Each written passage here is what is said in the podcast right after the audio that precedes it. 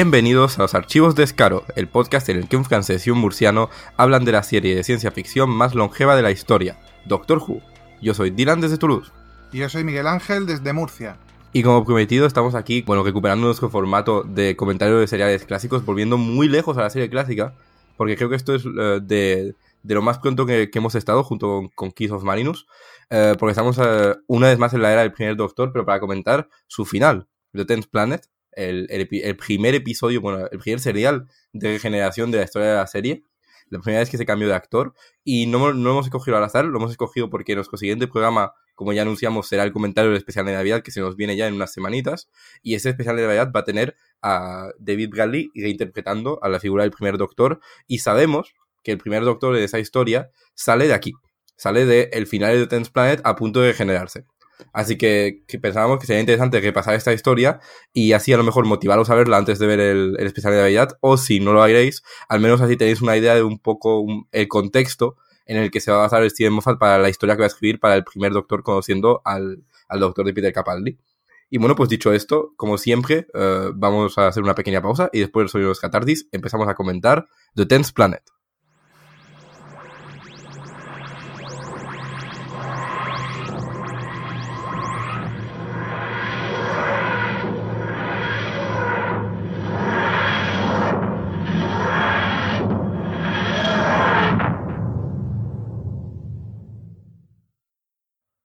La TARDIS, tan difícil de pilotar como siempre, lleva al Doctor y a sus compañeros Ben y Polly a una base de seguimiento de cohetes en el futurista año de 1986, justo a tiempo para presenciar la aparición de un décimo planeta en el sistema solar, misteriosamente similar a la Tierra. Una nueva amenaza surge de este planeta, los terroríficos Cybermen, y el Doctor parece demasiado débil para plantarles cara. Un cambio se acerca. Pues ese es nuestro pequeño resumen de la, introducción de la sinopsis de, The Tenth Planet, que hemos intentado hacer de una, de una manera un poco adaptada a cómo se vivió en esa época.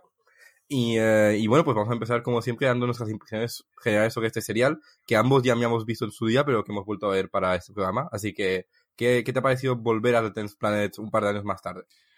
Pues es una experiencia curiosa retomar este serial después de tanto tiempo, porque yo recuerdo haberlo visto hace ya mucho, mucho tiempo. Y mi primera impresión fue que era un serial bastante flojo, pero al volver a verlo para preparar este programa he sabido ver algunos aspectos que quizá no supe ver la primera vez que visité The Tenth Planet y creo que lo he disfrutado un poco más. Eso sí, sigo pensando que es un serial bastante disperso, con un montón de ideas muy buenas que no acaban de cuajar en ningún momento. Y creo que eso se debe, como comentaremos a lo largo de este podcast, a las dificultades que surgieron durante el rodaje, siendo de ellas la dificultad principal que el actor protagonista estaba enfermo y que en un momento dado su personaje tiene que desaparecer de la historia porque el actor no estaba en condiciones de grabar.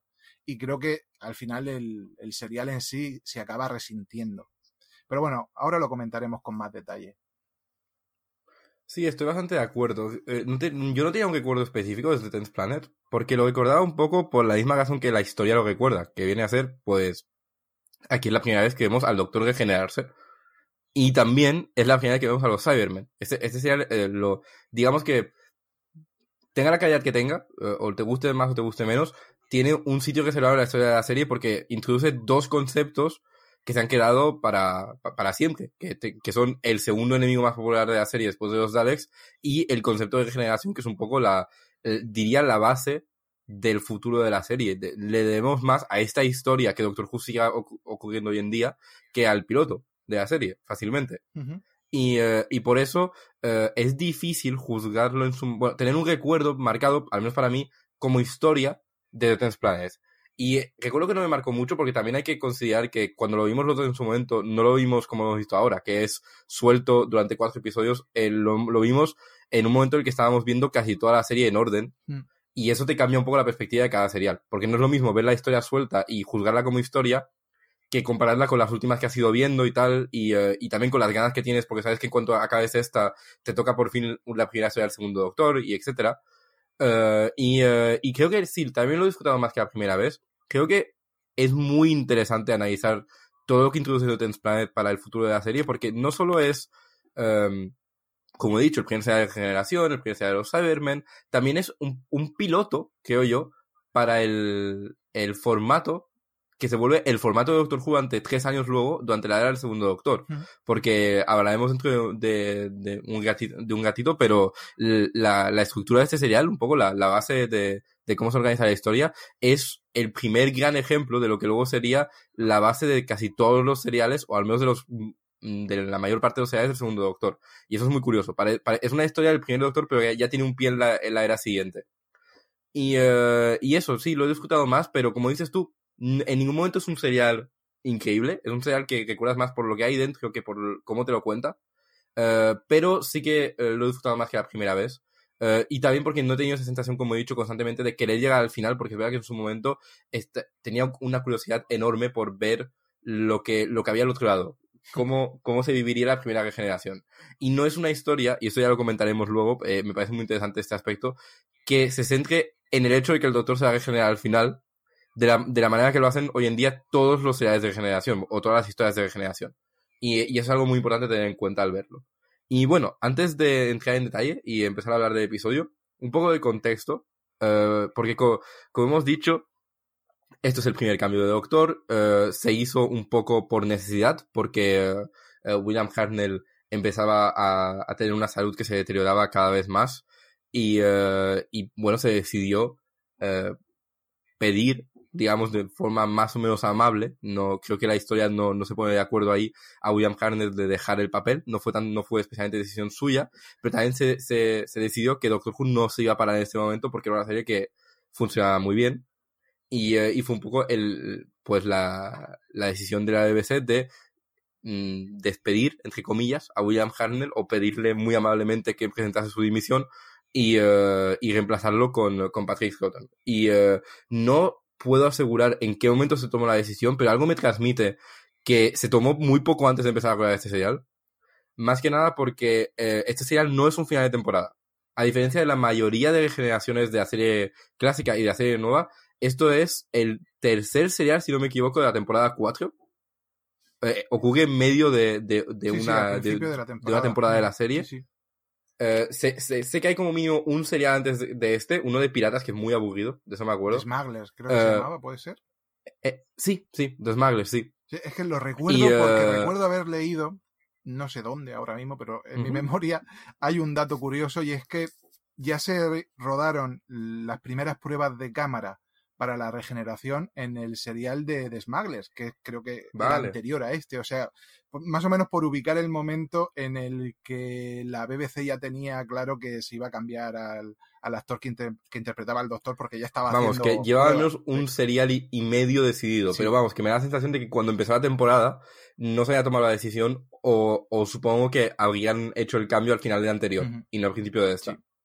Pero, pero vamos, eh, un dato curioso que tener en cuenta a nivel de contexto un poco de la historia, que no es un gran evento climático como pocas cosas son en la serie clásica en sí. Y, eh, y eso que eh, tampoco fue una sorpresa total, esto hay que comentarlo porque tenemos un poco la imagen de que la gente se tuvo que quedar des- descolocadísima en la primera regeneración y hasta cierto punto sí, porque no había ante- antecedente y nadie sabía si esto iba a funcionar. Pero también hay que tener en cuenta que eh, se anunció, es decir, en la prensa quedaba clarísimo que William Hartnell abandonaba a Doctor Who y que Patrick Troughton lo iba a reemplazar en el papel principal de Doctor Who, porque seguramente hubiese puesto Doctor Who en esa época, más que el Doctor. Eh, y eh, y eso, eso se sabe. Eh, supongo que se puede encontrar fácilmente porque recuerdo haberlo leído recortes de periódico y tal. Pero también yo me pregunto hasta qué punto, y esto es más especulaciones nuestras, hasta qué punto se tenía que saber de verdad a nivel de público al 100%, porque por mucho que estuviese anunciado, hablamos de 1966, creo, no, no hablamos de... em, eh, no hablamos de hoy en día, cuando se anuncia un cambio de doctor y todo el mundo se entera y para cuando ocurre el cambio tenemos 40.000 fotos promocionales ya del doctor, eh, del doctor nuevo y tal. Aquí em, se publicaría en un periódico, habrían tres o cuatro referencias más en, en periódicos posteriores, cu- cuando se acercaría el serial, pero yo creo que muchísimos niños, sobre todo, verían este serial sin tener ni idea de lo que iba a pasar. No sé qué piensas tú. Seguramente. Estamos hablando de una época en la que no era tan fácil acceder a la información como ahora, porque además tampoco había una conciencia de que se tuviese que promocionar con tanta intensidad un producto como una serie de televisión. O sea, evidentemente, por supuesto que existirían revistas. Imagino que quizá en la época del Radio Times, tan famoso eh, en el Reino Unido, ya se publicaba. No tengo ni idea, la verdad, pero imagino que sí, que ya existían revistas que hablaban del tema, o periódico, o lo que fuese. Pero no creo que desde la cadena existiese la conciencia de que era necesario promocionar un acontecimiento importante como podía ser cambiar el actor que iba a interpretar el papel principal de la serie. De hecho, casi que diría que todo lo contrario, porque tener que cambiar sobre la marcha el actor que interpreta un papel central en una serie de éxito se podría incluso interpretar por parte del público como, como un fracaso.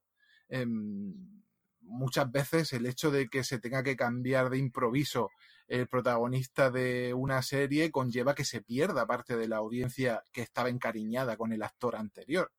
Y de hecho, eh, conozco un testimonio de esta época eh, de una persona que veía siendo niño la serie y que la dejó prácticamente de lado en el momento en el que cambió el, actor protagonista, en el momento en el que se fue William Harnett. Y es que recuerdo haber leído muchas entrevistas de Alan Moore, eh, guionista de cómics, escritor muy famoso, imagino que a todo el mundo le sonará el nombre, que de niño veía la serie y acabó muy enfadado con la marcha de William Harnett y de hecho prácticamente dejó, dejó de verla. Y en el año siguiente, ya siendo escritor profesional y demás, cuando empezó a escribir cómics sobre Doctor Who, eh, siempre lo hizo con cierto resentimiento de que estaba escribiendo a unos personajes con los que no se sentía identificado, con lo cual imagino que mm, una parte del público se tuvo que tomar mal el cambio. como, siempre en realidad con las regeneraciones, porque siempre hay una cierta cantidad de gente que va a abandonar el barco con una regeneración. También hay una cierta cantidad de gente que se va a subir. Claro. Eh, no, sé si en esa época se subiría tanta gente. A lo mejor dos o tres personas al oír en, el patio del recreo, ay Dios mío, que el Doctor Who ha cambiado, a lo mejor se pondría en la tele al día siguiente.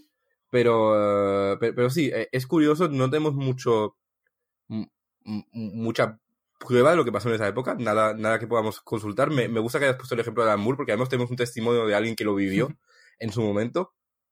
Pero hay que tenerlo en cuenta que fue, eh, fue bastante brusco y también cuando hablemos de la generación en este episodio, el episodio tampoco hace tanto para prepararte a la idea de que va a haber un cambio. Y eso es, e-, eso es interesante. Y bueno, pues antes de llegar a todo esto, hablemos de lo que decía antes y ese hecho de que este episodio vive con, con, un pie un poco en la era del segundo doctor porque introduce el concepto de la base bajo asedio que puede que haya algún otro ejemplo anterior, pero creo que no se me ocurre nada que, que yo llamaría 100% una base bajo asedio con la, estructura reconocible que luego tendríamos eh, perfeccionada, eso sí, en la era del segundo doctor, cuando aquí esto es claramente eso, y creo que es la única historia del primer doctor que tiene esa estructura. Y en ese aspecto es interesante, porque Doctor Who suele tener una cierta costumbre de introducir en una era de, de anterior un concepto que luego se vuelve un poco la base de la era de un doctor posterior. Y creo que este es el primer ejemplo que tenemos aquí.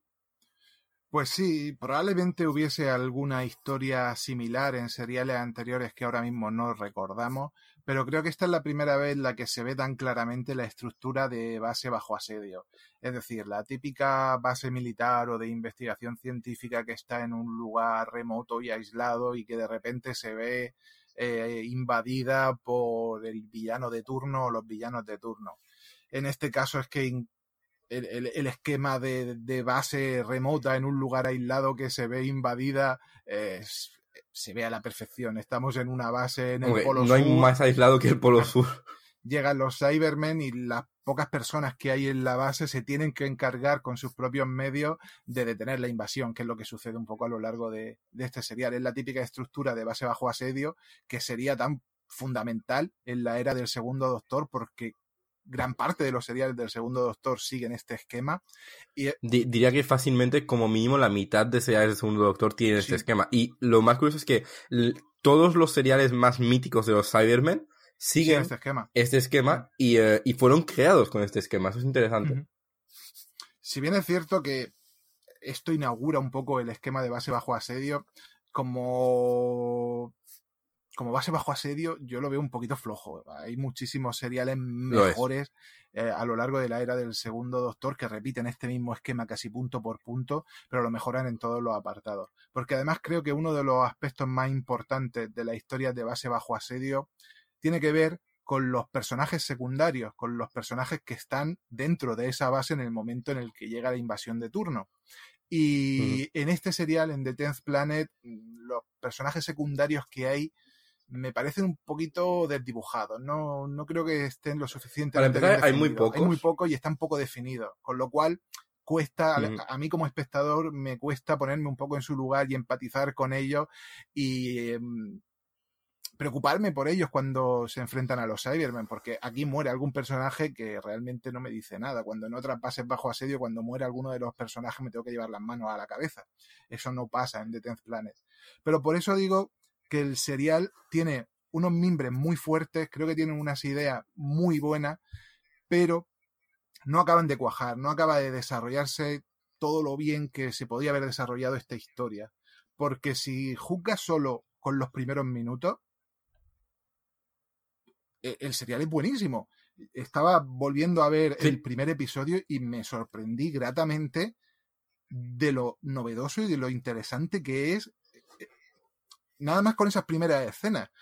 Algo tan sencillo como eh, la manera en la que aparecen los créditos en los episodios de este serial, con esas letras que, se sobreimpresionan eh, que, es muy particular para esta época. Es muy particular para, para, su época y además yo creo que es incluso adelantado a su tiempo, porque esa idea de sobreimpresionar las letras como si fuesen código de ordenador sobre la pantalla para poner los créditos, es la misma idea que aparecería muchísimos años después en la primera película de animación de Ghost in the Shell y que luego influiría sobre los créditos famosísimos de Matrix y que ahora son como un icono de la ciencia ficción. Y en los años 60 Doctor Who ya estaba haciendo algo similar eh, en este serial. Y no es el primer ejemplo que mencionamos en, este programa de doctor, del Doctor Who clásico siendo bastante pionera en cuanto a ciencia ficción no recuerdo ahora mismo si lo llegamos a decir o no en algún programa, pero ideas tan importantes dentro de la cultura popular de la ciencia ficción como Skynet, por ejemplo, ya estaban presentes en seriales de la, de la serie clásica en los años 60. O, el concepto del Matrix, sin ir más lejos. El concepto de Matrix, que también está presente en la serie. Hay, hay, algo galifreano que, que, se volvió a usar en la temporada 8 de la serie nueva, de hecho que es la, la, matriz, general, la matriz general, donde están todas las conciencias de los eh, sabios muertos de Gallifrey formando una especie de inteligencia artificial en la que uno puede entrar y entra en un mundo virtual que no está tan lejos del concepto que teníamos luego en Matrix muchísimos años más tarde. Y, eh, y sí, sobre lo de la base bajo asedio, eh, estoy de acuerdo con, con, lo que dices. Es por eso he dicho que esto era una especie de ejemplo primogenio que luego se perfeccionó. Porque sí que veo bases estructurales muy claras. Como, como dices, hay fundaciones que luego se, se, encontrarán en casi cada base bajo asedio, que es eh, no solo el hecho de que es un lugar remoto en el que un, un, reparto muy reducido de personajes se tiene que enfrentar a una amenaza alienígena, pero también el hecho de que eh, hay una cierta estructura en la que llega el doctor, desconfía mucho de él al principio, porque como es eh, un sitio remoto no debería poder estar allí y al principio eh, se pueden permitir rellenar el primer episodio muy a menudo, que es lo que hacen aquí casi, más con la gente eh, que hay en la base siendo una amenaza para el doctor que otra cosa. Luego también está el aspecto de que muy a menudo en estas historias la amenaza más presente que hay no es tanto la alienígena, porque están resistiendo contra la alienígena, pero los conflictos internos que se crean. Y, y, y, todo eso está allí, pero no con la potencia que podría tener luego en seriales del segundo Doctor. Porque, por ejemplo, este elemento de eh, los conflictos internos siendo una amenaza más grande o al menos más presente durante algún episodio de lo que de, la amenaza alienígena está aquí, porque aquí el general de la base se, se tira todo el tercer episodio de The Tenth Planet básicamente siendo el villano porque decide lanzar una bomba atómica contra el planeta de los aires, Mondas, que ha aparecido en el cielo, que como hemos dicho está absorbiendo la energía de la Tierra durante todo el episodio y, uh, y el general se dice, pues les, lanzamos una bomba atómica uh, y, uh, y, se destruirá el planeta y así dejemos de tener problemas. Pero claro, todos los científicos ahí le dicen, a lo mejor no es la mejor idea porque Mondad está pegadísimo a la Tierra y nos vamos a comer la radiación igualmente. Y, y el problema es que me gusta como concepto, pero me resulta un personaje muy interesante el general al final del día, porque tiene una mínima motivación para hacer lo que hace, que es que su hijo está en órbita y, y quiere, quiere salvarlo y tal y está preocupado y tiene una motivación personal, pero al final del día no me, no resulta interesante y rellena casi todo el tercer episodio porque en el tercer episodio el doctor no está, porque es cuando William Hanna estaba enfermo, así que se resiente bastante. Y también a nivel de ritmo, no sé tú, pero yo creo que hay como demasiadas escenas de la base contactando con las dos mismas personas en una, en una nave espacial y, eh, y diciéndoles qué hacer. Y sí que se nota que para haber cuatro episodios no saben muy bien aún que yo manejar esa estructura del todo y rellenar los cuatro episodios. Parece que aprovechan algunos aspectos como que tienen que contactar con, con las naves que hay en, en, órbita y tal para rellenar un poco minutos de algunos episodios. Yo supongo que esto se debe un poco también a las dificultades de producción, a las dificultades de rodaje y que probablemente el guion se tuvo que reescribir sobre la marcha teniendo en cuenta que William Harner no estaba en condiciones de rodar. Así que imagino que muchas escenas se tuvieron que alargar o se tuvieron que añadir a posteriori cuando eran escenas que en una revisión de guion normal y corriente se habrían eliminado. Eh, se percibe, de hecho, la, dificultad en, el ritmo de, de este serial porque no solo transmite esa sensación de que muchas escenas están volviendo a contar lo mismo que te acababan de contar ya otras escenas anteriores, mm. sino que además la conexión entre una escena y otra no es lo suficientemente fluida. Y eh, es cierto que estamos hablando de los años 60 y el montaje los años 60 no es el montaje de hoy en día, y eso hay que tenerlo en cuenta a la hora de ponerse a ver un serial de la serie clásica. Pero yo aquí tengo la sensación que en muchos episodios las escenas están demasiado desconectadas entre sí. Y eso por no hablar de los cambios que hay de episodio en episodio, porque si eso podemos comentar ahora lo que sucede entre el episodio 2 y, el episodio 3 de, este serial, porque de repente parece que, que falta un episodio por en medio. Porque de repente el no solo eso, enfermo hay que... al suelo, no se explica por qué pasan cosas raras. Eh, es decir, no hay una solución de continuidad efectiva entre escenas, ni siquiera entre episodios en este serial. Y eso es lo que a mí me transmite que el serial está un poco Creo que, eh, sobre la marcha. Es uno de los seriales, es uno de los seriales que he visto que en los que más se nota las condiciones en las que escribían en esa época y el contexto. Más que nada porque se podían permitir en esa época que de repente el doctor se, se desmayase. Porque como había un episodio cada semana, de todas maneras casi nunca los reemitían y la gente no los iba a ver en bucle, pues se podían permitir de tener un pequeño error de continuidad y decirse, bueno, a lo mejor se estarán confundidos dos segundos, pero tampoco les importaba mucho la historia sigue su curso, ¿no? Pero claro, visto hoy en día, viendo los cuatro seguidos, y pudiendo volver a ver mil veces, sí que se nota que hay aspectos claros. También, como eh, algo que has dicho sobre la, la desconexión extraña de las escenas, hay muchos fundidos a de repente, de maneras un poco bruscas en escenas, que, nos, que, que luego nos llevan a una escena completamente diferente, y casi parece que falta algo ahí en medio y lo estén cubriendo con los fundidos en negro. Es un poco extraño y de hecho lo curioso es que uno de estos fundidos en negro, luego lo, luego lo comentamos, pero creo que le va a servir muy bien a Moffat para lo que quiere hacer ahora. Pero es, eh, es verdad que si yo noto un cierto caos de eh, este serial es un poco víctima de querer eh, introducir, bueno, de, de, de, querer introducir un concepto totalmente novedoso para la serie, que es el cambio de, protagonista. Y yo creo que se nota que están tan, ocupados eh, ocupándose de eso, teniendo en cuenta que el siguiente serial que es Power of the Alex es, es, un, eh, es brillante, e, es, un serial increíble, de los, eh, de los mejores seriales que están escritos para los Daleks. No me extrañaría que muchísimo, muchísima parte de los, de los recursos de la serie estuviesen más enfocados en preparar que el siguiente serial fuese muy bueno para mantener a la audiencia allí y para manejar bien el cambio y que este serial se resintiese un poco a pesar de ello a nivel de guion y tal. Porque para lo que comentas el guion, también hay que comentar que em, en los dos primeros episodios son simplemente de Kit Pedler, que es el que eh, el guionista considerado como el creador de los Cybermen eh, en general. Pero, pero a partir del tercer y el cuarto episodio se le une un co-guionista que es Gary Davis. Y el hecho de que de repente se le una un, un co-guionista de la nada, a mí también eso me suena a manejo rápido de la situación como puede. Es posible tenemos que tener en cuenta que ya las circunstancias de partida en el rodaje de esta serie eran peleagudas, porque hemos hablado muchas veces de los famosos fallos que hay en, los primeros seriales, porque es que no, tenían oportunidad de volver a, rodar escenas, tenían que aguantar con la primera toma. Si en la primera toma había un fallo, ese fallo aparece luego en el episodio. Tenían que rodar muy rápido, no, no tenían apenas oportunidad de, ensayar ni de repetir escenas, mucho menos de hacer reescrituras de guion.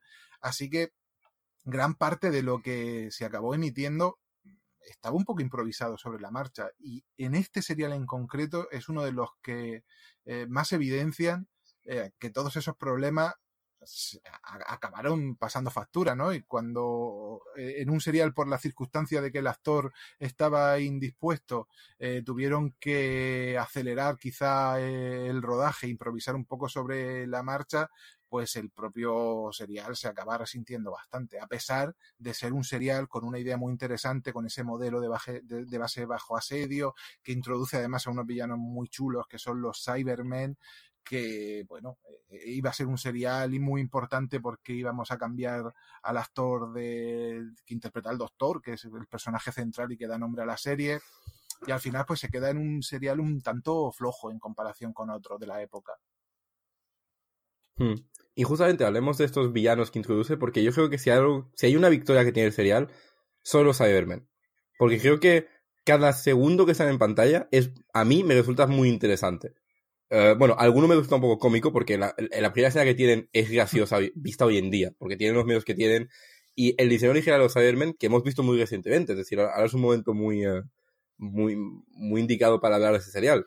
Eh, es un diseño que hoy en día, creado por ley vuelve a resultar terrorífico, y que seguramente lo resultase en esa época, pero visto hoy en día, tal y como lo usan aquí, no impone mucho. La, la voz que tienen, depende mucho de, de qué actor esté hablando porque me da la impresión que hay algunos actores que hablan casi idénticamente como Bill en, el, en los dos últimos episodios de la serie nueva, pero hay otros que parecen que están cantando cuando hablan, eh, lo cual es muy gracioso. Creo que podría hacer un remix sin, sin tocar mucho. Y, em, y, eh, y, también eh, e, el diseño no es exactamente como lo han hecho hoy en día, porque yo, yo tenía la impresión de que habían rescatado 100% el diseño original. Y no, porque tiene una especie de ventilador gigante delante de, ellos, que es... Em, eh, que, eh, es, su arma principal, es lo que usan para matar a gente en el episodio y también es eh, lo que usan otros personajes robándose los Cybermen para enfrentarse a ellos. Y también se les ven los ojos a través de las máscaras en algunas escenas. Que no sé si es cosa de la definición aumentada o algo buscado, pero está allí. Y, y bueno, pues eso, que los Cybermen eh, su primera escena es un poco graciosilla porque se le ve atacando a gente de una forma un poco con la, bueno, la acción típica de esta época, digamos.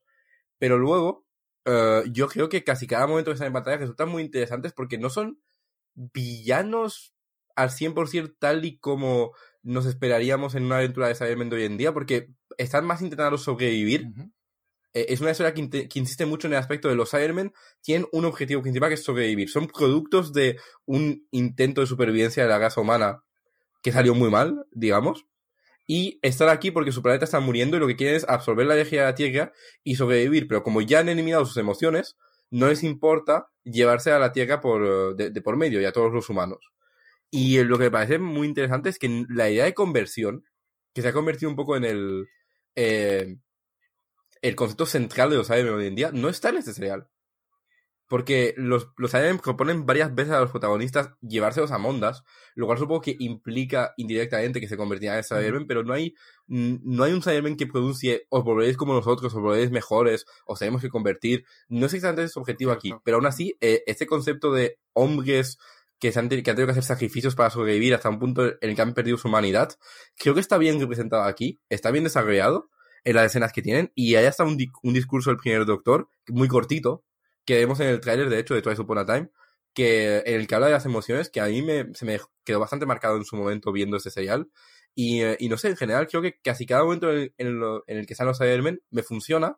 El problema es que tampoco están tanto en el serial. De hecho, aparecen mucho menos de lo que es esperable porque una de las imágenes que más se recuerdan de este serial es la de un grupo grande de Cybermen marchando sobre la nieve del Polo Sur, pero ese es el único momento en el que se ve realmente a un grupo grande de Cybermen en The Tenth Planet. En la mayoría del tiempo aparecen dos, tres Cybermen juntos y poco más. Y no aparecen tanto, es decir, no hacen tanto como uno supone cuando estamos hablando de una invasión. Después de todo, los Cybermen de Mondas han llegado a la Tierra y están invadiendo la Tierra. pero para ser una invasión, pues hacen poca cosa. Bajan con la nave, entran tres Cybermen en la base del Polo Sur, eh, matan a un par de soldados, le roban la ropa y entran disfrazados de una manera un tanto cómica, porque por mucho que a un Cyberman le pongas por encima un abrigo, evidentemente sigue siendo un Cyberman y salta a la vista. Sobre todo estos Cybermen que tienen como mucha cosa externa que los hace en la cabeza, pues claro, si tú te pones el abrigo por, por encima, con la capucha por encima, pues se sigue viendo que aquí pasa algo raro, ¿no? Me hace mucha gracia ese, ese intento de, infiltración que hacen en, la base robando los, los abrigos pero en general es que hacen poca cosa, no son especialmente violentos porque no son una fuerza eh, invasora, es lo que tú decías, realmente no son no son villanos, no llegan para conquistar la Tierra, ellos llegan para robar la energía de la Tierra, sí, pero porque la necesitan para sobrevivir, porque su mundo se está muriendo y como efecto secundario, pues la Tierra también se va a acabar muriendo, pero no buscan activamente la destrucción de la Tierra ni la conquista de la Tierra. De hecho, llegan a ofrecerle a, los humanos que vivan con ellos en Mondas. Es verdad que indirectamente implica que a lo mejor también van a acabar convertidos en Cybermen, pero eso no se especifica en ningún momento. Eso no llegan a decir eh, vamos a convertiros en Cybermen como nosotros. Esa idea no está presente. Pero sí que invitan a, las personas a que vayan a vivir con ellos en su planeta, cosa que es muy rara, ¿no? En, esta época no era frecuente que el invasor alienígena llegase a la Tierra para invitar a los humanos a vivir con ellos en su mundo. Es una idea un poco, un poco peculiar. Y, y, de, y de hecho, yo quería recordar que les decían que los iban a convertir pero creo que eso, que eso ha, he sido más yo rellenando huecos a posteriori por lo que sé los Cybermen y asumiendo, hombre, si, si se los van a llevar a Mondas, pues van a convertir, obviamente. Pero en el serial nunca dicen nada de conversión. Mm.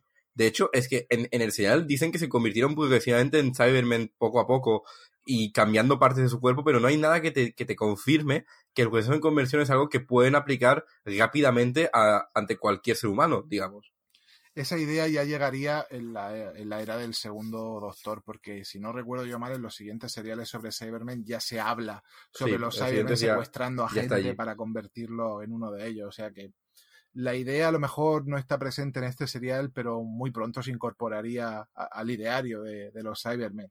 Estos Cybermen en el fondo... No sé, es que los Cybermen tardan poquísimo en volver. Creo que en la temporada 4 tienen otro episodio con el segundo Doctor y ya que diseñados. Es decir, se convirtieron de verdad en los monstruos de esta época, más que los Daleks. Claro, es que yo diría que estos Cybermen primigenios em, son más un prototipo que una realidad. Son una idea que aún está trabajándose y aún no está formada del, del todo.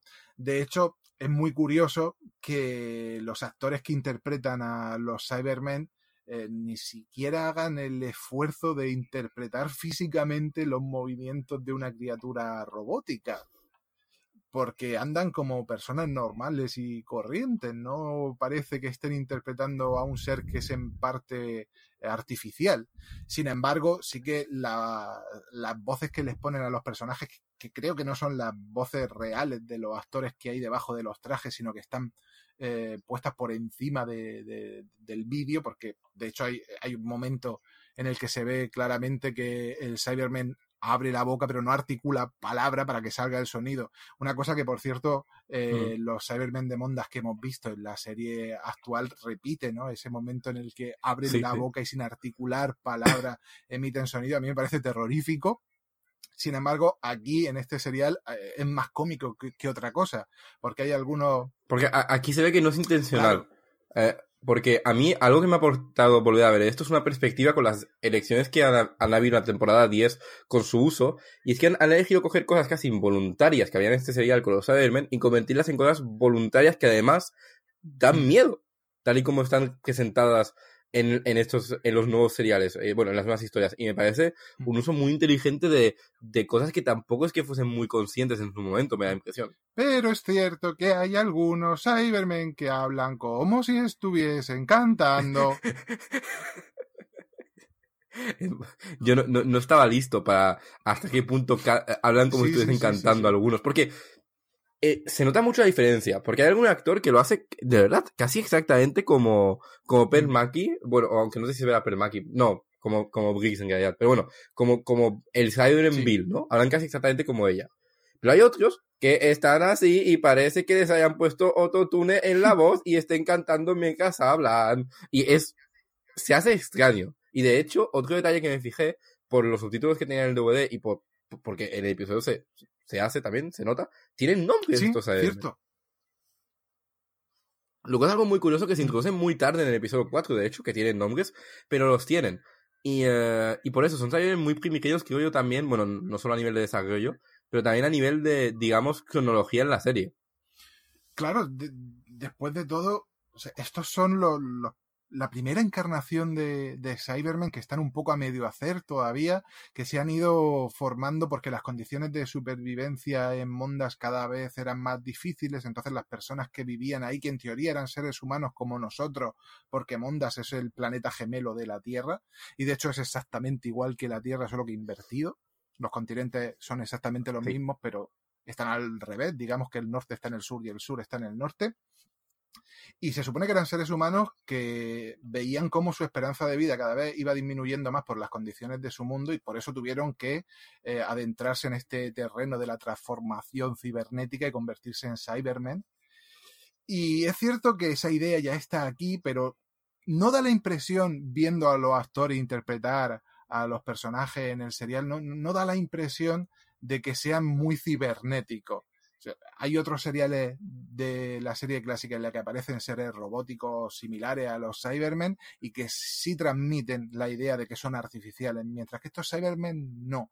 Y quizá eso se puede justificar diciendo que aún no son Cybermen del todo, aún no tienen, por ejemplo, esa especie de conciencia en forma de colmena en la que todos los Cybermen están unidos y no tienen identidades separadas. No, so- son Cybermen que están bastante más cercanos aún de su Sí. humanidad que los posteriores. Y creo que eso es la. Ese es el aspecto que, que, que en retrospectiva, al compararlos con, con sus futuras encarnaciones, interesó tanto, yo creo, a Peter Capaldi para motivar a, a Moffat a, a integrarlos en la Sí. serie nueva. Porque so- al recordarte más su humanidad que los posteriores, se puede usar mucho más fácilmente para terror, lo cual comentamos ya en, eh, en nuestro comentario de World of Time. Y creo que aquí no, no, no resultan tan terroríficos, más que nada porque no tenemos el contraste posterior, pero creo que al tenerlo eh, y al usarlo, sí que eh, su, su humanidad más, eh, más evidente los hace especialmente inquietantes. Bueno, quizá a los otros ahora, visto de Tenth Planet hoy en día, no nos resulten terroríficos. Imagino que en la época, a los niños de la época sí que les tuvo que provocar alguna pesadilla que otra. Sí. Porque el diseño en sí, a pesar de ser tan cutre, por decirlo llanamente, es muy interesante. Porque sí, vale. Prácticamente son unas personas con un traje a base de, tela plateada y papel de aluminio y unos cuantos trozos de plástico en la cabeza y en el torso, pero sí que transmiten eh, esa idea de que parecen humanos, pero no parecen humanos lo suficiente como para poder asegurar que son humanos y se mantienen en ese valle inquietante entre lo que se parece a la humanidad, pero no llega a ser humanidad del todo que tanto miedo nos suele transmitir. Y aquí cosas que a lo mejor en su momento supongo que serían involuntarias, como el hecho de que se pueda ver eh, los, el ojo humano de la persona que hay debajo del traje del Cyberman, a mí me da bastante mal rollo. Cosa que imagino que ya digo, sería involuntario, Sí. no creo que quisiesen, simplemente serían las limitaciones de producción que tuvieron que, leí también por ahí en algún sitio que tuvieron que improvisar los trajes de los Cybermen como buenamente pudieron con cinta aislante y plástico y eso y papel de aluminio. O sea que no tenían muchos recursos con los cuales construir a, a estos villanos y sin embargo estaban construyendo a uno de los villanos más icónicos de la serie y que más de 50 años después seguirían apareciendo y seguirían aterrorizando a los espectadores. creo que hay, un- hay una razón por la que han perdurado. Porque el su primer serial, no- como hemos dicho, no es tan bueno, no es malo. Lo, lo que estamos diciendo es simplemente está, está ahí, es medio que tiene puntos buenos. Y uno de esos puntos buenos son los Cybermen. Y creo que sobreviven más por la, la potencia de su concepto inicial que por la calidad de su primera historia, siendo sinceros. Y, eh, y bueno, supongo que también los caerían de vuelta a esa temporada para bajar presupuesto, siendo Doctor Who. Pero no tanto, porque es que el diseño de los Cybermen ya cambia la segunda vez que salen. no, no es exactamente el de hoy en día, pero ya, ya hay pequeños cambios. Eh, y eso es algo que me parece interesante. Me que los Daleks siempre es reutilizamos la, el mismo diseño durante mil años y luego hacemos tres cambios. Los Cybermen cambian perpetualmente a casi cada vez que aparecen, inconscientemente los van alejando de esa humanidad que aquí ya tiene más Lo cual también tiene sentido, teniendo en cuenta que los Cybermen se actualizan a sí mismos porque son máquinas. Hasta cierto punto, eh, la parte de máquina se puede actualizar. La parte biológica no, pero la parte artificial sí, y tiene sentido que esa parte artificial se vaya actualizando.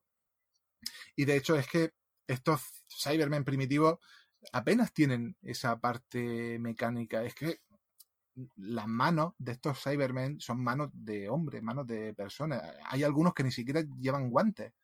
No, sé si por tema de presupuesto o porque estaba improvisado el disfraz de Cybermen o por lo que fuese, pero no da la sensación de que sean en gran parte mecánicos, sino más bien da la sensación de que son personas a las que se les ha pegado una parte mecánica, que es ese dispositivo que llevan en el pecho donde llevan el arma, o el dispositivo que llevan en la cabeza, esa especie de corona que luego hemos visto reinventada en diversas ocasiones en las distintas apariciones de los Cybermen.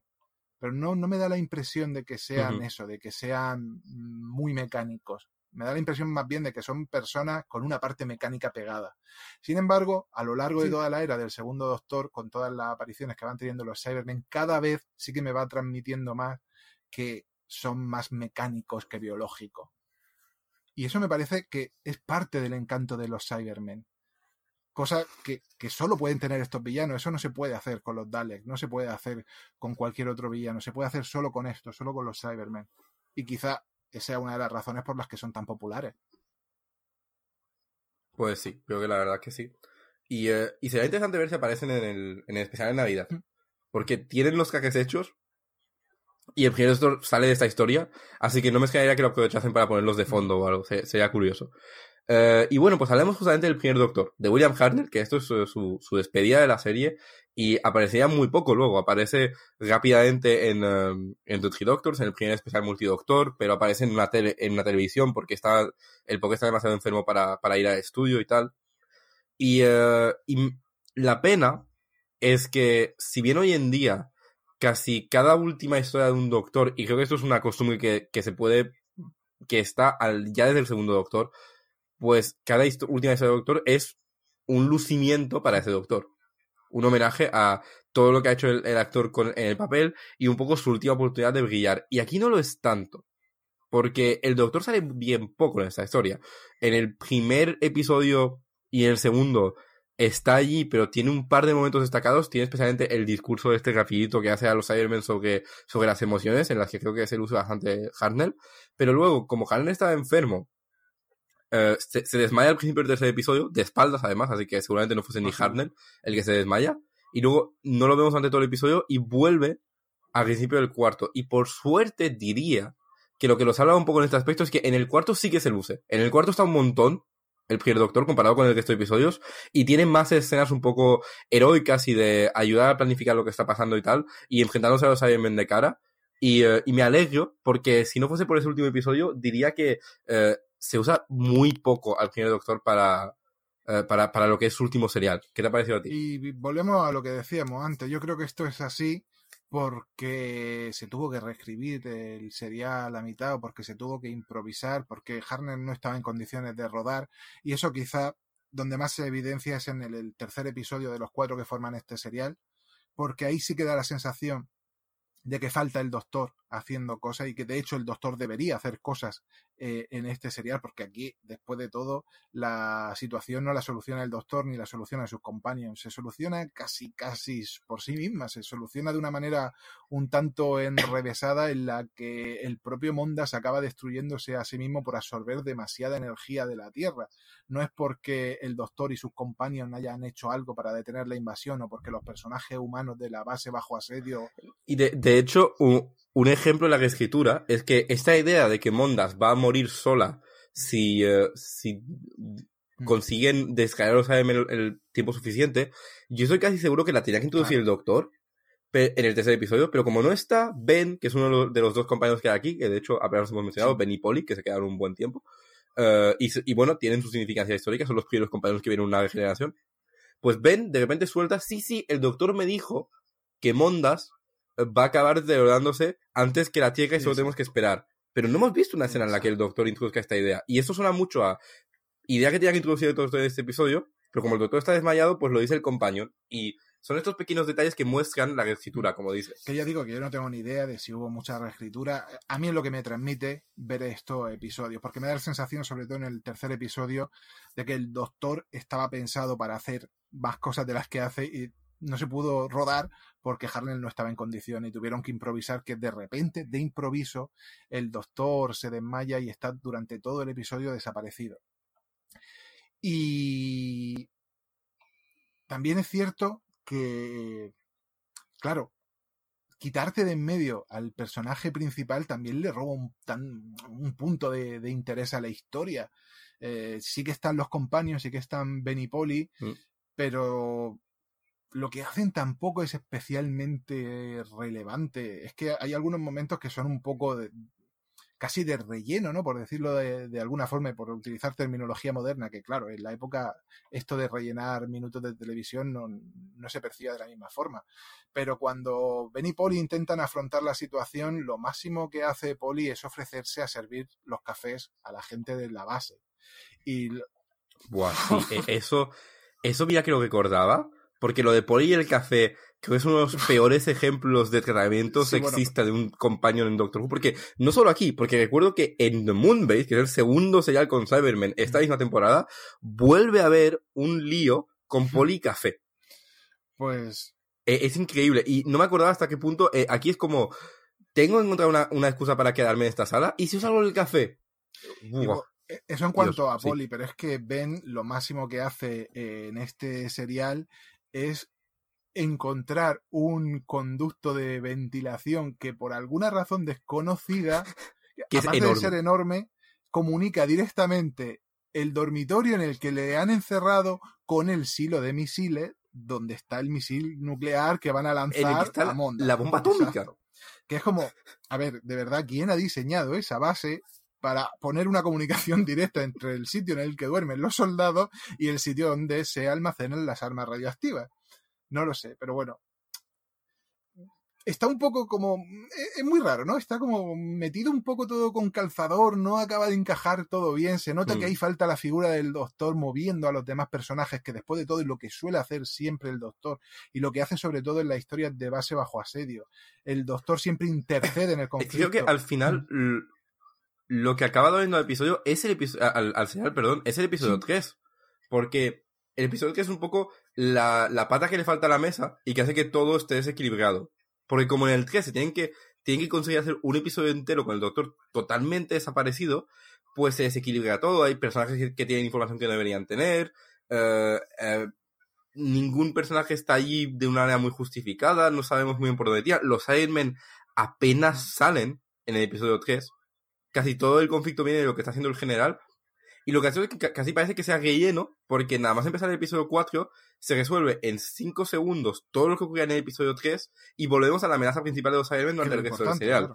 Y de hecho, el cuarto episodio, para mí es fácilmente el más interesante de los eh, de, todos los episodios, porque creo que es el que tiene el mejor ritmo, es el que tiene al doctor luciéndose, que supongo que eso también sería cosa de Harnell, que quería aprovechar un poco su, sus últimos 20 minutos de, en la serie y, eh, y sí, creo que eh, se nota que en el episodio 4 ocurre todo lo que debería ocurrir en el 3.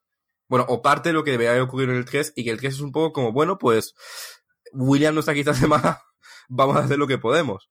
Y, eh, y, y, es una pena, pero, pero bueno, al menos tenemos ese cuarto episodio que me lleva a decir, de hecho, que la, la, la gran pena, esto no lo hemos comentado hasta ahora, es que el cuarto episodio es un episodio perdido. El, el episodio que se podría argumentar que es el episodio más importante históricamente de Doctor Who, porque es el que contiene la primera generación, no está aquí. Exacto. No, no lo tenemos. Como, como explicamos en un episodio de hace ya un par de años, creo, eh, se perdieron muchos episodios de Doctor Who, este es uno de ellos. Y eh, por suerte tenemos la escena de la generación en sí, la tenemos. Lo, eh, podemos ver el efecto que se aplicó en su momento y tenemos tipo esos 40 segundos, pero los tenemos más que nada porque se reemitieron mucho en televisión, así que eh, existían como vídeo aparte. Pero eh, si hay que verlo hoy en día, pues tenemos las opciones que comentaba en su momento. El audio, que lo describe, que sinceramente en la general generación quieres algo visual, la reconstrucción, que son esas capturas de pantalla junto con el sonido del, del episodio que te van contando un poco lo que, lo que ocurre, y luego, este es uno de estos famosos episodios que tienen una animación que se ha hecho para cubrir eh, en la falta de episodio y, eh, y superponerla al audio que tenemos del episodio. Y esa animación viene en un box especial que tengo yo por aquí, que es el box de regeneración en el que vienen todos los episodios de regeneración de la historia de la serie, hasta ese momento, porque no están de Matt, por ejemplo, eh, y que animaron para ese eh, eh, para esa edición animaron el, el, serial, lo cual es interesante porque si te compras el DVD individual del serial, no viene la animación, lo cual me parece monstruoso, porque, porque eh, el, el, tuve curiosidad de ver si lo pillaba y al final no lo pillé por eso, porque te, tienen una reconstrucción en el, en el, en el DVD individual, pero los dos hemos podido ver uh, esta vez el episodio animado. Y, uh, y no sé ¿qué, qué te ha parecido ver el, el, episodio así. Pues hay que tener en cuenta que la animación con la que se reconstruye estos episodios perdidos siempre es muy limitada.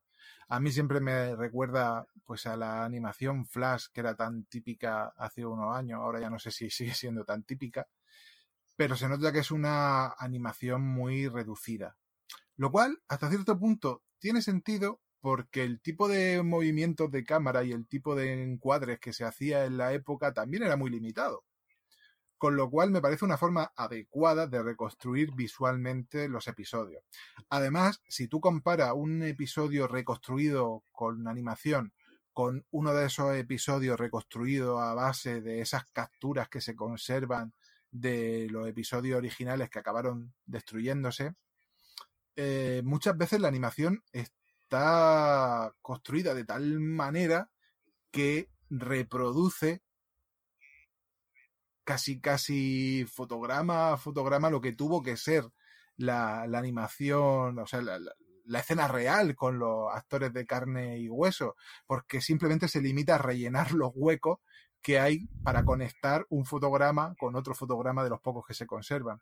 Con lo cual me parece la mejor manera posible de hmm. ver un episodio perdido. Porque yo recuerdo la primera vez que vi este serial hace ya tiempo, vi la reconstrucción a base de esas imágenes estáticas con descripciones de texto cada vez que eran necesarias para comprender una acción y se me hizo muy, muy pesado.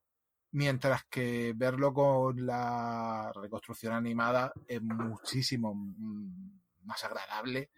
Y... Hombre, me, me parece sí, la, mejor opción, las la que construyen animadas. Es decir, es muy entretenido de ver, no siempre es la mejor animación y se fue mejorando y esta no es de las mejores, como hemos dicho, pero tiene sus puntitos. Por ejemplo, comentábamos uh, ya fuera de micro que uh, hay algunos planos de los Cybermen que a mí me parecen muy interesantes a nivel de diseño y que, y que seguramente estén mejor hechos que esos planos en su día a nivel de iluminación y tal. En la que entran los eh, y, uh, como una especie de efecto luminoso, un sí. brillo detrás de ellos que proyecta sombra, que está bastante, bastante conseguido visualmente y que probablemente esa misma escena vista con los actores, con los disfraces, no se vería tan interesante. Sí, y uh, de hecho yo me parece una pena que no, que no hayamos podido tener todos los, uh, los episodios perdidos reanimados de esta forma, aunque también es verdad que a ver, hubiese sido difícil, pero hay esperanza, porque por ejemplo, muy recientemente, este año, o no, perdón, el año pasado por estas fechas, salió eh, la animación completa de Power of the Alex, el serial justo después de este, el primer serial del segundo Doctor, que estaba enteramente perdido este, y, uh, y bueno, que eso da un poco de esperanza para eso, para que animen lo que queda, espero que funcionase bien y que haya mm, algún proyecto para ir animando poco a poco estos seriales que están completamente perdidos, o al menos los de mayor relevancia histórica, como puede ser el of the Alex. Y, uh, y en general, uh, yo me alegro porque uh, verlo así creo que te permite mucho más disfrutar del episodio en sí. Y como he dicho, no sé qué pensarás tú en este aspecto, pero a mí me parece el mejor episodio del serial, de largo. Sí, sí, pero sin ninguna duda. También es verdad que es el único episodio en el que el doctor tiene un papel activo en comparación con los anteriores. En el tercero ya hemos dicho que está completamente ausente y en el primero y en el segundo tiene un par de intervenciones a lo sumo, mientras que ya en el cuarto sí que sí que hace cosas. Es decir, hay un momento en el que es secuestrado por los, por los Cybermen, eh, cuando escapa luego de la base de los Cybermen junto a Polly, hace cosas. Y luego, claro, el final del episodio es básicamente la despedida de Harnett.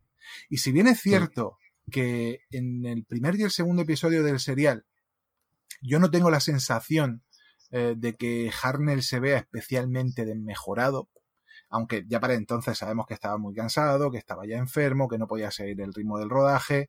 A pesar de eso, físicamente, en los primeros episodios no creo que lo evidencie.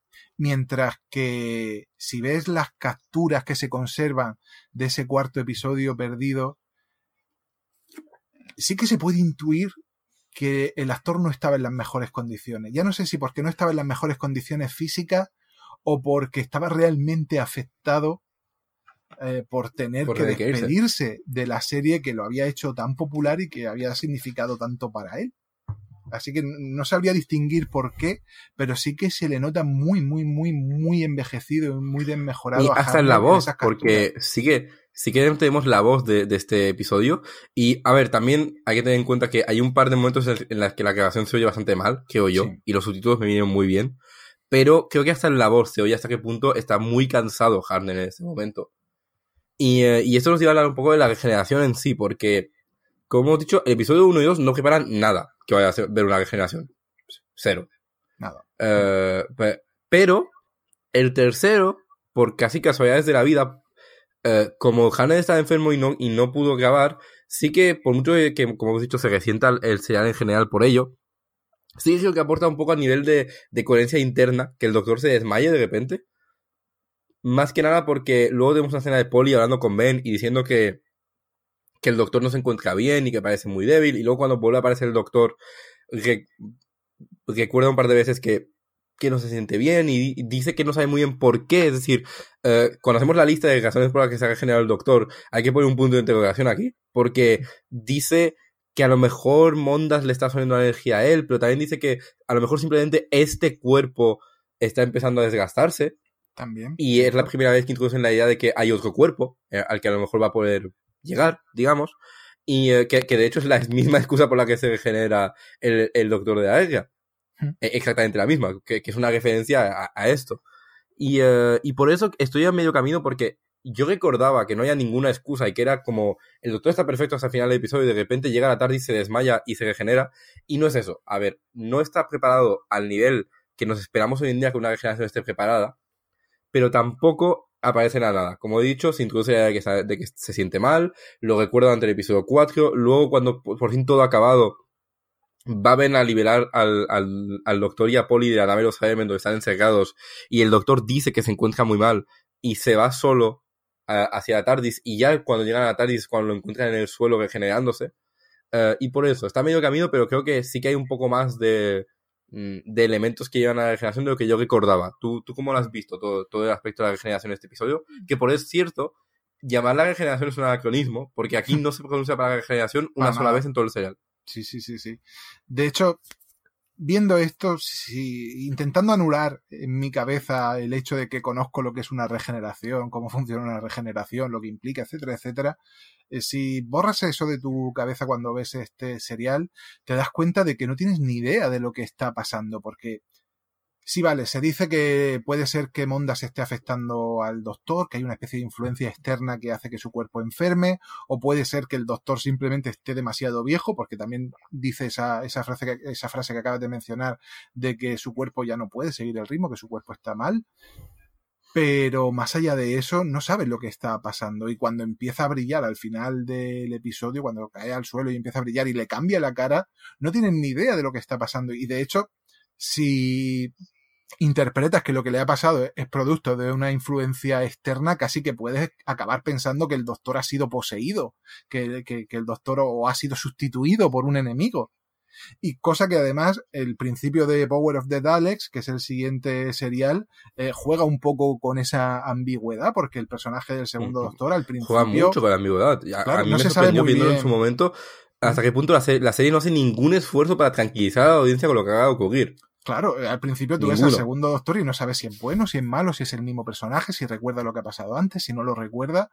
Eh, es bastante, bastante extraño lo, que sucede eh, eh, con esta regeneración que ya que ya decimos, no se puede emplear el término regeneración porque en ese momento ni siquiera se había inventado, todavía no se hablaba de regeneración. Sí, es que de, hecho, ni, de señores del tiempo, de aún no sabíamos lo que eran los señores del tiempo.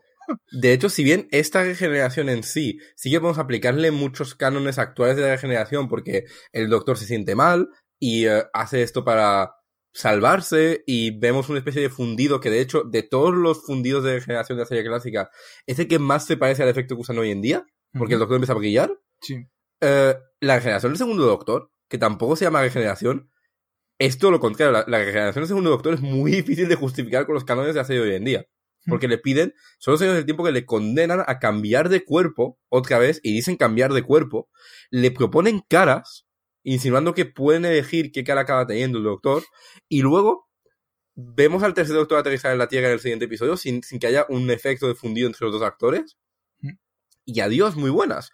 Y ya cuando se regenera el tercero, ahí sí que por fin explican los señores del tiempo son capaces de hacer una cosa llamada regeneración, que es algo que hacen cuando están a punto de morir y que cambia su apariencia física y su personalidad. Ahí por fin lo explican. Pero por eso me parece muy interesante que aunque este sí, que sea muy fácil un poco rellenar los huecos, eh, el, la, el segundo está ahí para recordarnos que aquí no hay que rellenar los huecos, hay que tomárselo como era en su momento. Claro. Eh, y lo que era en su momento era un cambio de actor no especialmente justificado, que, que, funciona hoy en día, funciona muy bien porque la serie ha sido bastante inteligente posteriormente para desarrollar el concepto, pero que tampoco eh, los responsables en este momento se, se molestaron mucho en justificar. Y me parece muy interesante todo esto. La gracia es que creo que intentaron que fuese lo más misterioso posible. De ahí que no diesen ningún tipo de Sí. explicación. Quizá porque ni siquiera ellos mismos tenían clara cuál iba a ser la, la explicación. Es que quizá eh, lo habían dejado tan ambiguo porque esperaban que algún guionista con alguna idea interesante eh, lo explicase más adelante en algún futuro serial que luego no acabó llegando. Sí. ¿Quién sabe? Y si de hecho, si, si es el caso, eh, fue una idea genial, porque al dejarlo ambiguo, eh, sigue funcionando la, la, continuidad de la serie de una forma que no hubiese funcionado si hubiesen dado una excusa súper extraña que hoy en, que luego se hubiese reconeado a la regeneración. Al no dar excusa, cuando unos años más tarde ya se les ocurre por fin la excusa, se puede aplicar retroactivamente a las primeras regeneraciones. Y eso me parece un golpe de genio. La cosa es que creo que todo esto es más producto de la casualidad que de una Sí. preparación concienzuda. En el sentido de que aprovecharon la triste circunstancia de que William Hartnell ya no estaba en condiciones de rodar y que tenía que ser sustituido y que seguramente los productores presionaban para que fuese sustituido y en lugar de hacerlo discretamente cambiando al doctor por otro actor físicamente parecido que vestiría igual y actuaría igual en los siguientes seriales, decidieron hacer todo lo contrario, decidieron eh, traer a un actor físicamente muy distinto que además actuaba de una manera completamente diferente y decir que era el doctor igual, aunque. Parecían dos personajes distintos. Y eso en lugar de hacerlo de forma completamente desconectada de la narrativa de la serie, decidieron por alguna razón que yo no acabo de comprender, incluirla dentro de la propia serie y hacer que el personaje por algún motivo misterioso sufriese esa transformación que ya explicarían en algún momento del futuro. Y al hacerlo, sin darse eh, cuenta, que algo estaban que, creando una leyenda. Lo que, es eso, lo que salvó a la serie, más que nada, a nivel de su futuro, fue que como yo creo que como Doctor Who ya tenía una cierta serialización incluida que eh, era muy extraña para la época, porque hoy en día nos parece muy desconectado todo, pero para la época Doctor Who tenía una serialización bastante marcada, porque los compañeros eran los mismos, se daban siempre excusas cuando se los companions, y se introducían a los nuevos, no era simplemente cambiamos de actores a, sin ton ni son, como esa costumbre ya estaba allí, creo que sintieron que no podían permitirse con ese antecedente simplemente cambiar de actor de un episodio al otro. Y eso, al final del día, es lo que acabó de salvar a la serie, porque quisieron no justificar en sí, porque no sé cómo justificarlo, pero sí que quisieron mostrar en pantalla el cambio y mostrar los personajes reaccionando al cambio. Y al final del día, eso es lo que hace la magia de Doctor Who, que Doctor Who no es James Bond donde de repente el actor no es el mismo. En Doctor Who hay una excusa que ha dado para drama muy bueno y para guiones al final muy buenos en el futuro y análisis muy buenos de, de lo que es una regeneración. Y, eh, y me parece muy, muy, muy eh, provechoso volver a estos primeros episodios para ver un poco cómo acabó de crearse todo esto, como has dicho tú, de una forma totalmente casual. Eh, más por circunstancias que otra cosa. La cosa es que su gran acierto fue ese, ¿no? Llevarse esa transformación y meterla dentro de su historia, meterla dentro de un capítulo, que esa, que ese cambio no sucediese entre bambalinas, que sería lo más habitual y de hecho es lo más habitual incluso hoy en día. eh, como acabas de poner el ejemplo de James Bond, estamos muy acostumbrados a que haya distintos actores que interpreten al mismo personaje. Todos son James Bond, son personas distintas que interpretan a un mismo ser, al mismo James Bond, aunque, claro, no es lo mismo porque tampoco hay una continuidad muy grande entre mm, las películas de distintos actores de James Bond. Pero, por ejemplo, mm, pensando sobre esta idea de la regeneración y lo novedosa que tuvo que ser en el momento, eh, yo me acabé mm, retrotrayendo hasta el teatro porque pensé en lo habitual que es que cuando ves una obra de teatro que está interpretada por una compañía pequeña, tengas a lo mejor a un mismo actor que interpreta a distintos personajes simplemente porque no tienen más actores para interpretar a todos a, los personajes secundarios y terciarios del reparto, ¿no? Y tú tienes que, de alguna manera, hacer un pacto tácito, lo que se suele llamar la suspensión de la incredulidad. Tienes que hacer un pacto con, con la gente que está interpretando la obra y creerte lo que te dicen.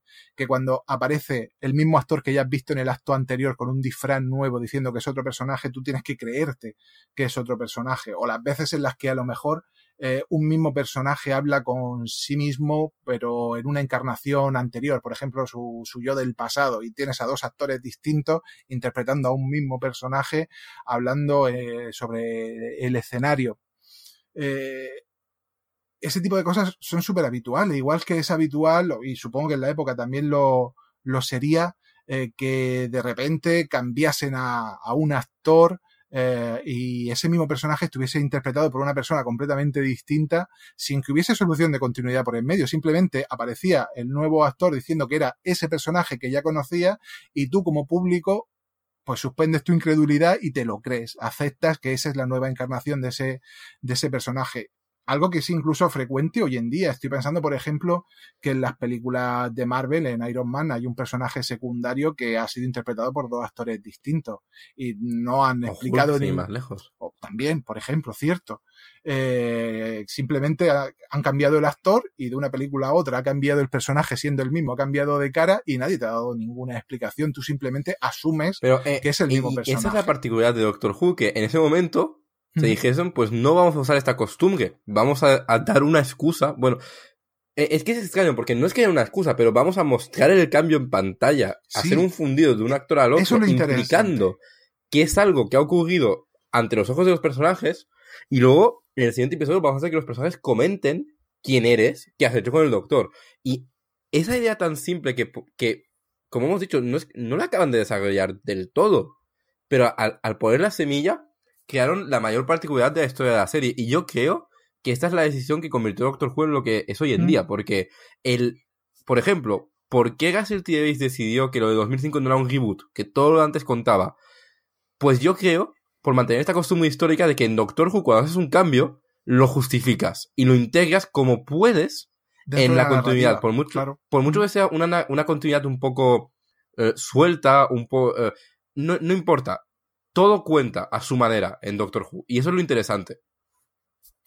Sí, y ahí está la, innovación de esta regeneración, que empieces viendo a William Harnell y que en esa misma escena se acabe transformando en Patrick Throton. Es que se ve, aunque no está acreditado en este cuarto episodio, pero por suerte esa escena de regeneración sí que se conserva del episodio perdido, Patrick Throton aparece al final es la última cara que se ve en el episodio. Te están diciendo, vamos a cambiar al actor, pero no lo vamos a hacer fuera de nuestra fantasía de viajes en el tiempo y de alienígenas. Lo vamos a, lo vamos a hacer dentro. Vamos a, y además te vamos a mostrar el cambio, te vamos a mostrar cómo la cara de William Harness se transforma y va a aparecer la cara del siguiente actor que va a interpretar al doctor. Es el mismo personaje, pero ahora tiene una cara distinta esa idea me parece increíble. Es decir, traerse esa transformación y mostrártela de cara, cuando yo creo que probablemente los, los productores lo tuvieron que considerar un error.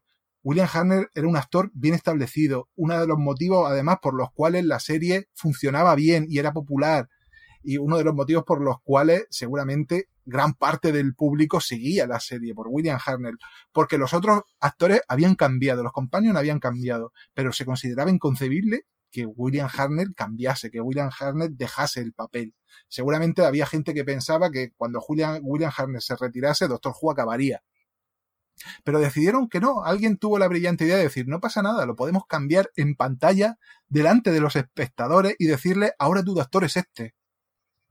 Y sorprendentemente, mucha gente aceptó ese cambio. Y no solo lo aceptó, sino que lo abrazó. Sí, y lo abrazó hasta el punto de que sigue ocurriendo hoy en día. Y Exacto. Incluso hoy en día sigue siendo una, idea muy extraña. ¿Mm? Sobre todo para una serie. Porque para, para, una eh, franquicia de películas, por ejemplo, como James Bond, es como, pues mira, he hecho otra y han cambiado al actor y mira. Pero yo hoy en día, introduciendo a la gente a Doctor Who, cuando, cuando introduzco a, amigos o conocidos la serie, siempre tienen una cierta resistencia al concepto, cuando lo explicas al principio. Están como, uy, no sé yo si voy a seguir viendo la serie cuando se cambie de actor, porque a mí lo que me gusta es ver a este, a, este tipo, no a otro. Eh, y, y, sigue siendo la gran particularidad de la serie hoy en día, que, que, que, sigue y sigue y sigue cambiando constantemente y, y todo viene de, de, aquí. Y por eso The Planet, como he dicho, y esto nos lleva un poco a concluir con el episodio, eh, no es un gran serial, no es una gran historia, pero es interesantísimo a nivel histórico, aunque sea solo por este detalle, por la última escena, por decidir hacer esto como lo hicieron. Y, em, y, eso, vamos a ir concluyendo. Creo que hemos dejado bastante claras nuestras opiniones sobre el serial, pero me interesaría concluir con teorías sobre el especial de Navidad y así ir introduciendo ya el, programa siguiente. Más que nada porque eh, eso eh, es un especial multidoctor en el que David Bradley va a recuperar el papel del primer doctor, lo, lo va a heredar de William Hartnell, eh, y el primer doctor sabemos que sale de aquí, sale de, de, de, de Tenth Planet a punto de regenerarse, igual, igual que Capaldi está a punto de regenerarse también en el serial. Y lo interesante es que, no sé tú, pero yo, a mí me sorprendió hasta qué punto puedes ver perfectamente dónde va el especial de Navidad en The Tenth Planet. Hay un hueco clarísimo. Hay un hueco porque hay un fundido al negro en el que uh, el primer doctor decide volver a la TARDIS, dice que tiene que volver a la TARDIS corriendo, y luego llegan los compañeros a la TARDIS después del fundido al, negro y el doctor está dentro y la TARDIS está volviendo loca y, está, y ocurre la regeneración. Mm. Pero gracias a ese fundido y gracias al hecho súper aleatorio, de hecho, de que los compañeros no vuelvan con él a la TARDIS, se puede incluir perfectamente ahí la escena que ya hemos visto del primer doctor encontrándose con el, con, el duodécimo, con el de Peter Capaldi, volviendo hacia la TARDIS.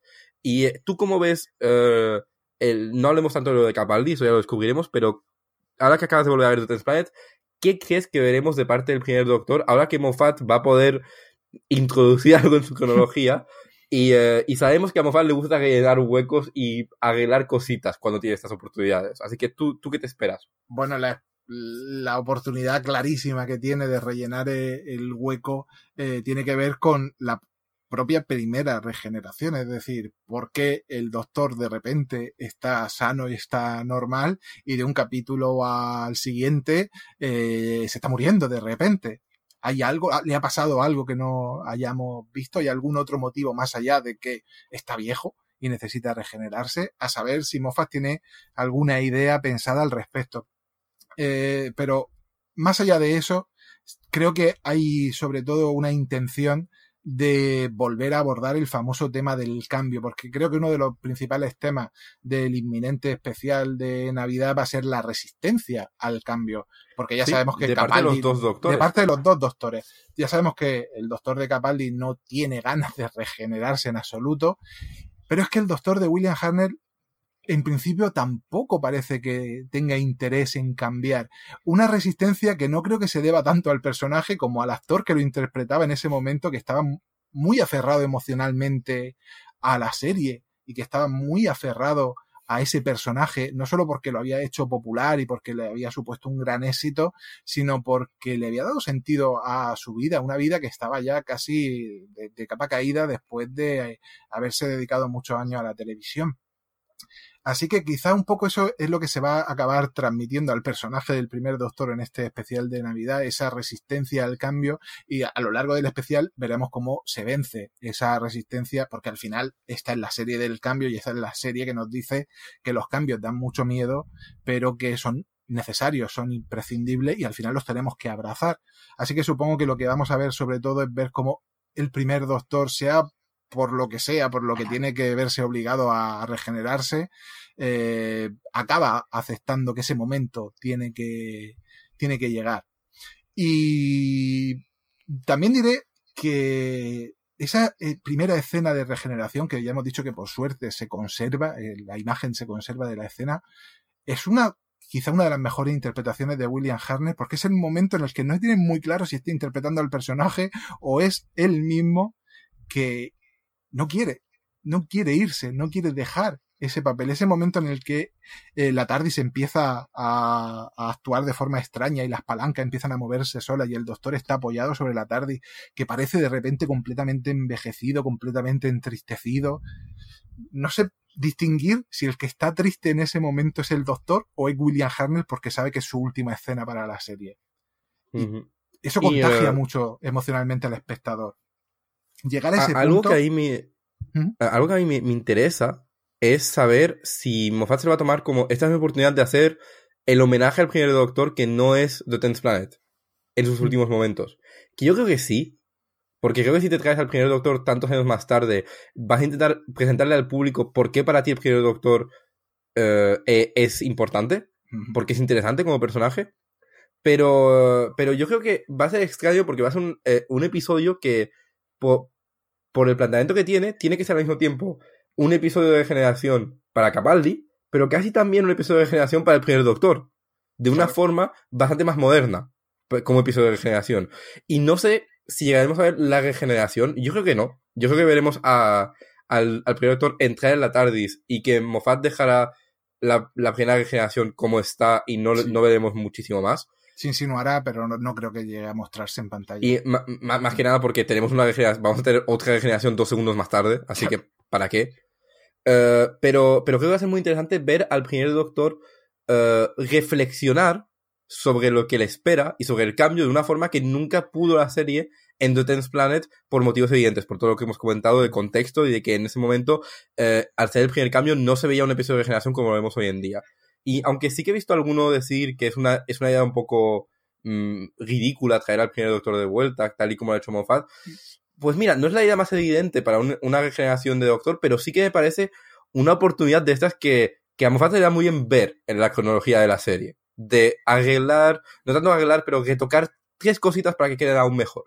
Y, uh, y tengo muchísimas ganas de ver cómo retoca esas tres cositas.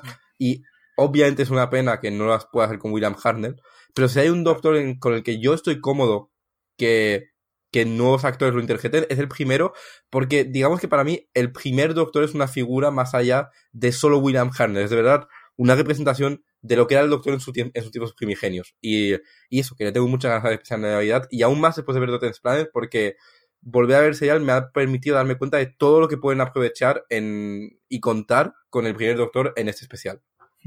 Yo la verdad es que considero que es una idea súper apropiada que la regeneración del doctor de Peter Capaldi aparezca precisamente el primer doctor, porque entre estos dos doctores yo veo muchísimas similitudes, en el sentido de que ambos empiezan siendo doctores muy alienígenas, doctores muy desconectados de las emociones, mmm, doctores con los que resulta muy difícil empatizar, que tienen relaciones muy discordantes con sus compañeros de viaje y que con el paso del tiempo acaban descubriendo su humanidad, acaban conectando con esas emociones de las que estaban desconectados, acaban empatizando con los compañeros de viaje con los que han estado en la tarde, acaban em emocionándose y acaban amando, queriendo muchísimo a, esas personas que eh, al principio les resultaban extrañas y que acaban convirtiéndose en su familia, literalmente.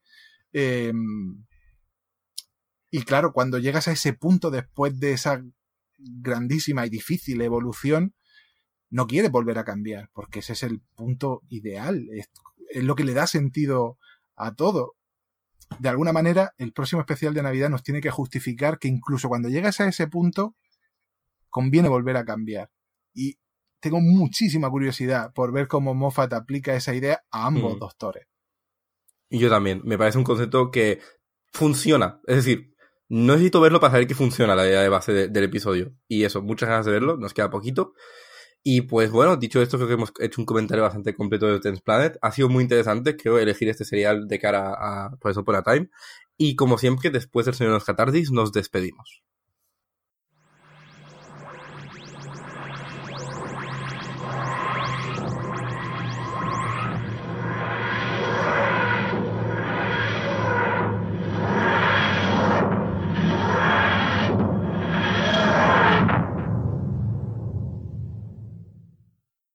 Recordad que podéis contactarnos a través de nuestro Twitter, arroba archivos barra baja escaro, nuestro Facebook, los archivos de escaro, y nuestro email, losarchivosdescaro arroba gmail.com.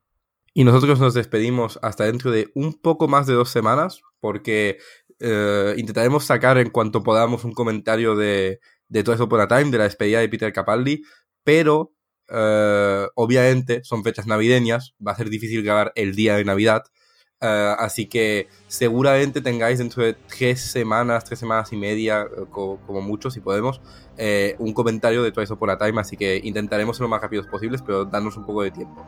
Y dicho esto, pues nos vemos entonces, muchísimas ganas de comentar este episodio, y hasta entonces, hasta luego.